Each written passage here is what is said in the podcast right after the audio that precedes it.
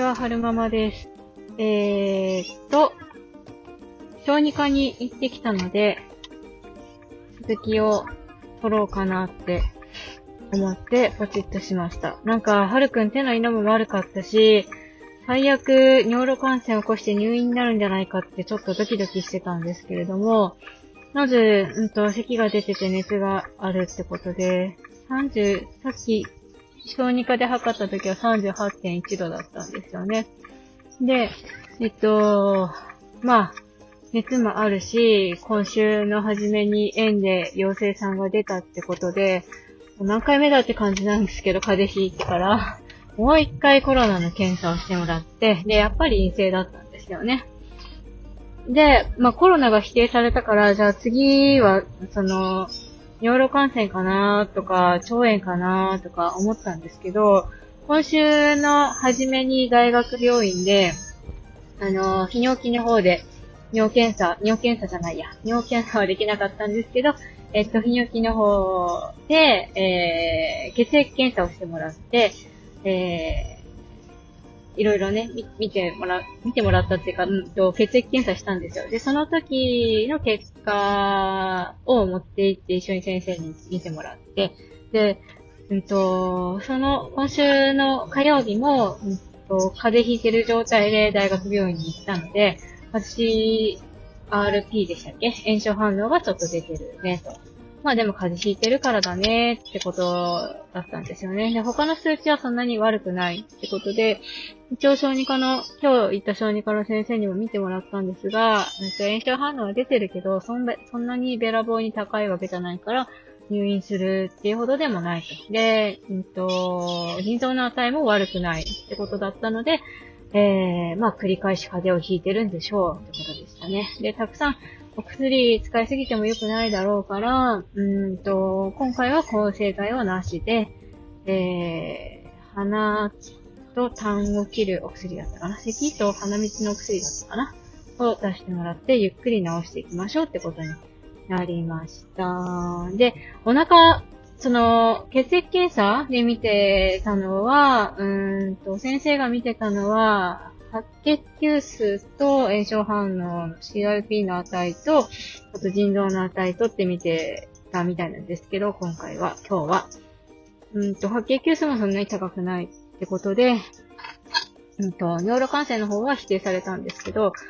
うんと、腸炎の方をね、少し心配したんですよね、私の方で。下痢が続いてるので。で、一応先生にお腹も触ってもらって、うんと、火曜日にも外科の先生にね、お腹の方、お腹の方とお尻の方を見てもらったんですが、その時も問題なしってことで、今回もちょっと心配だったので、先生にお腹触ってもらって、お腹の方も大丈夫だってことだったので、やっぱり風邪だね、と言って帰ってきました。はるくん自身はどうなのかっていうと、痰が絡む咳が続いていて、ちょっと元気がないですね。痰が絡んでるからなのか、食欲もあんまりないみたいで、保育園の先生がとも心配してました。ただ、なんだろうな、お姉ちゃんみたいに、コンコン、コンコン咳して吐くとかそういうのはなくて、ただ下痢がしてて辛そう、辛そうっていうかお尻の周りが赤く、また腫れてるので、拭くときに痛いのかなっていう感じはしてるんですけども、まあ、うんと、入院するほど悪いような状態ではないってことで、ひとまず安心しました。明日本当は、さっきも話したんですけど、さっき、明日本当は、えー、あれ？さっき話したかな？まあいいや、明日本当は、えっ、ー、と、親子遠足の予定だったんですけど、明日はお休みで、お休みしてゆっくりお家で過ごそうかなと思います。日曜日、元気だったらいけるかな一応、七五三ってことで神社に行く予定にしてるんですけども、はるくんの様子を見ながら行けそうだったら、行きたいなって思ってます。ダメだったら、また別の日に行こうかなって思ってますね。えーと、最後までお聴きくださいましてありがとうございました。それでは、また。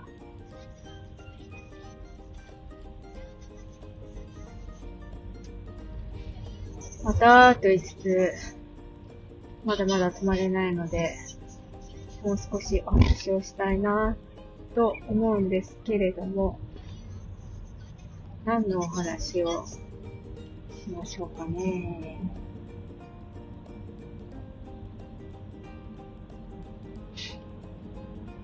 ここ最近の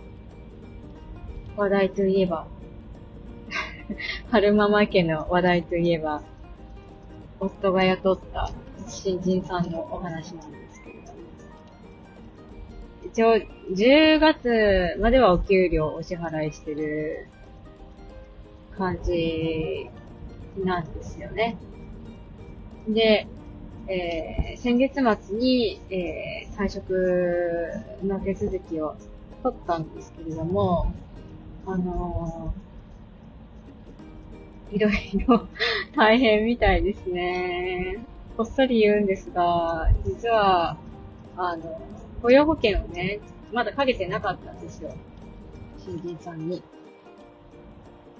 んで、でもその、なんだろう、正社員として雇ったのであれば、まあ、雇用保険入る義務があるじゃないですか。だから、新さんが辞めた後に、その、なんだろうな、なんだっけ、何でしたっけ、その、辞めた後の証明書みたいなのが欲しいっていうふうに言われたんですよね。で、それをもって、あの、次のね、職場が決まらなかったら失業手当をもらいに行くらしいんですけど、うちの会社に勤めたのはたった、3ヶ月 ?2 ヶ月か3ヶ月ぐらいなので、本来であれば失業手当の、あの、失業手当がもらえる対象にはならないんですけれども、前職が長かったので、そこに、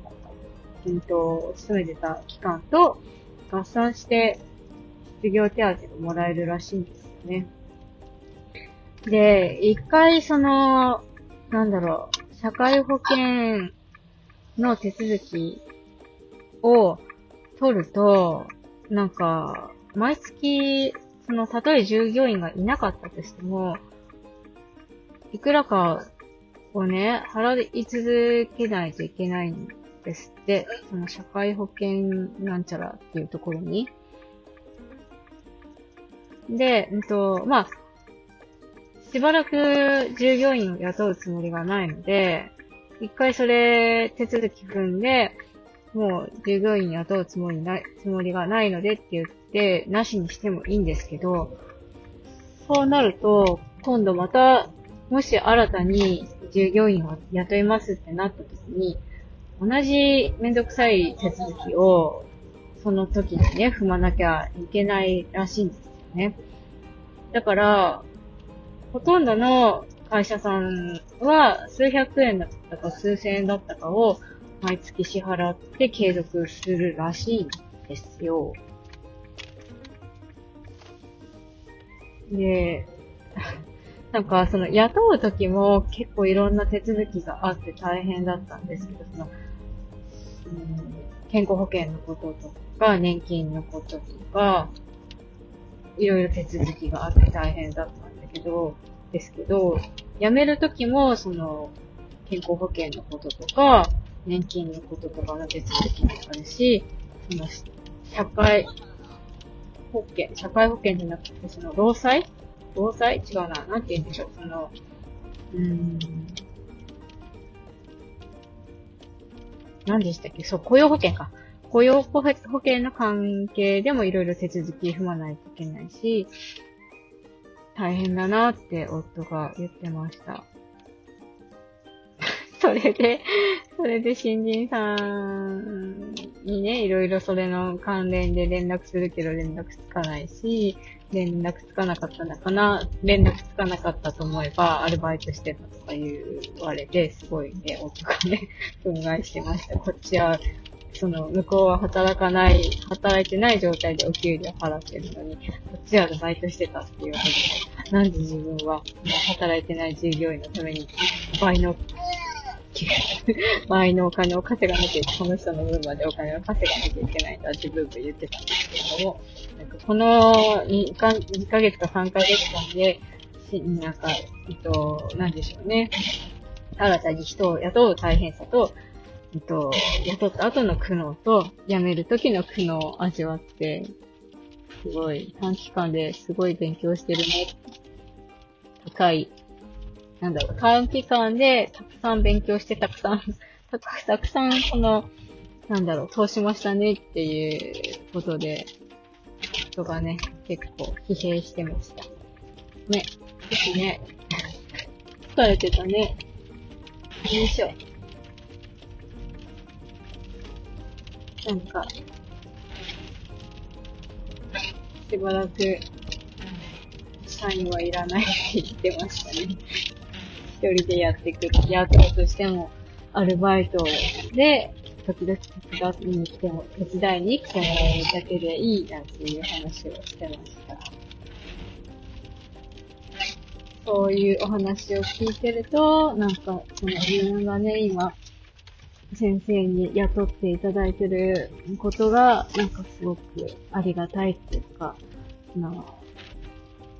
先生に対してもそうだし、雇われるにあたって、その大学のいろんな職員の方々にいろんな手続きしてもらってるってこともすごく、なんかありがたいことなんだなーって思いました。えーと、学童さんについたのでおしまいにしたいなと思います。なんか前のも結構ダラダラ喋ったし、今も結構ダラダラ喋ったから、多分長い長尺になってしまったと思うんですけれども、あの、最後までお聴きくださいましてありがとうございました。それでは、また。